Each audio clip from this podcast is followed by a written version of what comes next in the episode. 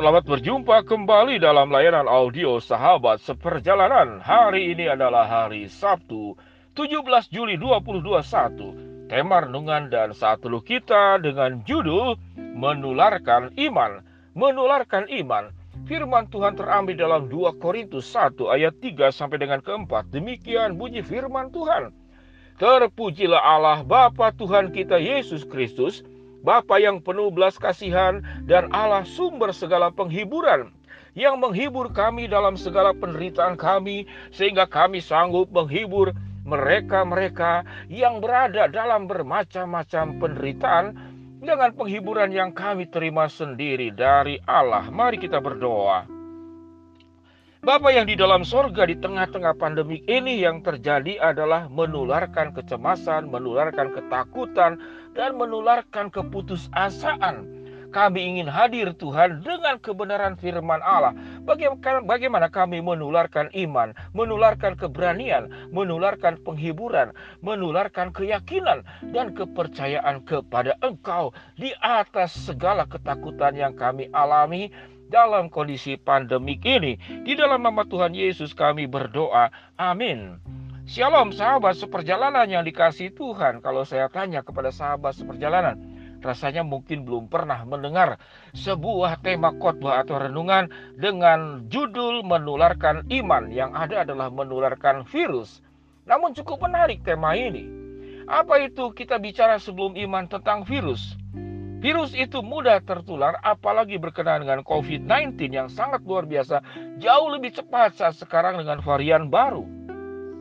Tertular melalui droplet, melalui udara, melalui kontaminasi benda-benda yang berada virus yang kemudian dari jatuhan drop, droplet yang dilakukan orang lain secara tidak sengaja lewat batuk, lewat nafas, lewat ludah atau apa pun juga. Dan sifat virus itu kalau menular, dia sudah tidak pandang bulu.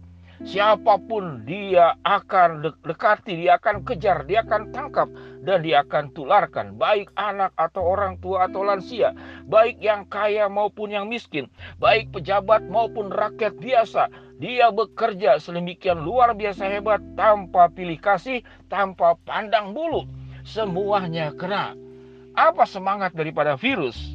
Kalau kita kalau kita lepaskan kata virus itu, lalu kemudian dengan kata iman, kita akan menularkan iman kepada siapa saja, kepada anak sampai orang tua sampai kepada lansia. Kita akan menularkan iman kepada orang miskin, orang kaya bahkan konglomerat. Kita akan menularkan katakanlah iman kepada setiap pihak yang kita temui tanpa memandang bulu, tanpa memandang muka, semuanya pukul rata, semuanya kena oleh sebab itu kata menularkan punya daya yang sangat luar biasa. Bagaimana tentang iman? Dalam doa pembukaan yang saya sampaikan tadi bahwa kita saat ini secara sengaja atau tidak sengaja menjadi orang yang pandai menularkan ketakutan, menularkan kecemasan, menularkan keputusasaan, menularkan kegelapan karena pandemi, karena kesusahan ekonomi, karena kesusahan apa pun dalam berbagai macam bentuk. Alkitab mengatakan Itulah penderitaan-penderitaan yang dialami pada jemaat di Korintus dan terjadi pada kita sendiri. Kita dipanggil menjadi orang yang menularkan iman. Bagaimana iman itu? Alkitab mengatakan terpujilah Allah, Bapa Tuhan kita Yesus Kristus, Bapa yang penuh belas kasihan dan sumber segala penghiburan. Iman itu akan menghasilkan penghiburan. Penghiburan adalah ekspresi daripada kepercayaan kita kepada Allah yang benar kepercayaan kita kepada penyertaannya, kepercayaan kita kepada pertolongannya, kepercayaan kita kepada caranya, kepada rencananya, kepada kehendaknya. Iman itu akan menimbulkan keberanian, bukan ketakutan. Iman itu akan menimbulkan pengharapan, bukan kekhawatiran. Iman itu akan membuat kita meningkat daya optimis dan juga keberanian untuk melangkah, bukan kecemasan. Sahabat seperjalanan yang dikasih Tuhan, Orang yang menghidupi iman, maka dia akan melakukan bagiannya dan Tuhan melakukan bagiannya. Dia akan bertanggung jawab atas hidupnya, mengerjakan sebisa-bisanya, selebihnya Tuhan yang mengerjakan. Sahabat seperjalanan yang dikasih Tuhan, kita dipanggil oleh Tuhan untuk menularkan iman.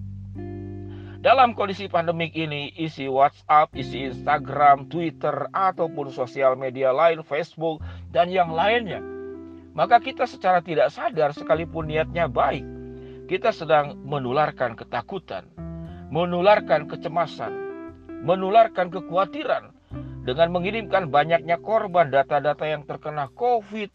Bahkan ada yang mengirimkan data yang terkena COVID di seluruh dunia, lalu keluarlah global dunia Tinggal Anda klik, klik di negara mana, maka itu akan keluar data yang terpapar, data yang sudah sembuh, dan data yang sudah meninggal. Baik tidak data ini? Baik. Namun tatkala tidak seimbang, kita sedang menularkan ketakutan, menularkan kecemasan, menularkan kekhawatiran. Bukan menularkan iman, bukan menularkan keberanian, bukan menularkan penghiburan Allah, bukan menularkan pertolongan Allah. Sahabat seperjalanan yang dikasih Tuhan, yang saya lakukan selama pandemik untuk yang terkena COVID, baik ya keluarganya ataupun yang belum, adalah mengirimkan doa-doa lewat voice note. Itu adalah bagian yang dilakukan untuk menularkan iman, menyampaikan penghiburan, mendampingi, mendengarkan keluh kesah yang dialaminya. Kadang-kadang tidak memberikan jalan keluar, hanya didengarkan, hanya didoakan. Dia sendiri menemukan kemudian jalan keluarnya bersama dengan Allah di dalam pergumulan imannya. Sahabat seperjalanan yang dikasih Tuhan, tatkala ada yang terpapar COVID, maka yang menarik buat saya ditanyakan adalah bagaimana kamu bisa terpapar COVID? Sehingga orang yang terpapar COVID ada baiknya tidak bercerita kepada banyak-banyak orang. Karena yang terjadi bukan menguatkan iman, namun kemudian nasihat-nasihat yang terkadang tidak perlu diucapkan. Jadi yang terpapar COVID ini saya dengarkan. Kemudian saya tanya satu pertanyaan kepada sahabat seperjalanan yang terpapar COVID. Apa pengalaman imanmu sewaktu engkau terpapar COVID? Maka dia baru kemudian tersadar.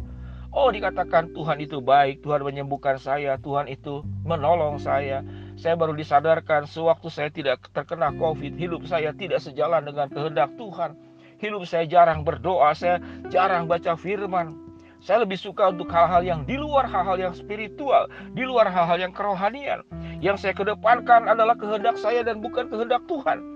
Maka sewaktu ditanya, apa pengalaman imanmu sewaktu engkau terpapar COVID? Maka kita akan berbicara tentang iman. Kemudian setelah itu baru saya mendoakan. Baru kemudian menguatkan. Berita tentang Allah itu tidak akan diam. Penghiburan kita, kita mengatakan itu bersumber dari Tuhan. Aku sudah terhibur di dalam penderitaan. Dan aku itu akan membagikan penghiburan itu kepada mereka yang membutuhkan. Sahabat seperjalanan, pilihan kita. Kita akan ada di kesebelasan mana? Ke kesebelasan menularkan kecemasan, menularkan ketakutan, menularkan kemudian keputusasaan. Atau kita akan masuk dalam kesebelasan menularkan iman, menularkan keberanian, menularkan kepercayaan kita kepada penyertaan Allah, menularkan ke keyakinan kita kepada penyertaan Allah, penghiburannya, pertolongannya, kuasanya, mujizatnya. Sahabat seperjalanan, pilihan kita. Kita akan menjadi pribadi menularkan kecemasan, kekhawatiran, atau menjadi pribadi yang menularkan iman. Fokus kita kepada Allah. Allah akan menolong kita setelah kita melakukan usaha kita yang sebaik-baiknya. Tuhan akan menjaga kita. Ada banyak janji firman Allah Tuhan tidak membiarkan kita, Tuhan tidak akan meninggalkan kita. Dia akan menolong tepat pada waktunya dengan caranya dan sesuai dengan waktunya. Mari kita berdoa. Bapak yang di dalam surga ya Tuhan saat ini terbitkanlah banyak anak-anak Tuhan yang menularkan iman dan bukan menularkan ketakutan dan kecemasan. Kami akan membawa orang-orang yang takut dan cemas ini dengan penuh keberanian mengandalkan Allah, mengutamakan akan hubungan bersama dengan Tuhan yang semakin melekat. Kami berupaya untuk sehat, kami berupaya untuk bangkit dari kondisi ekonomi yang terpuruk.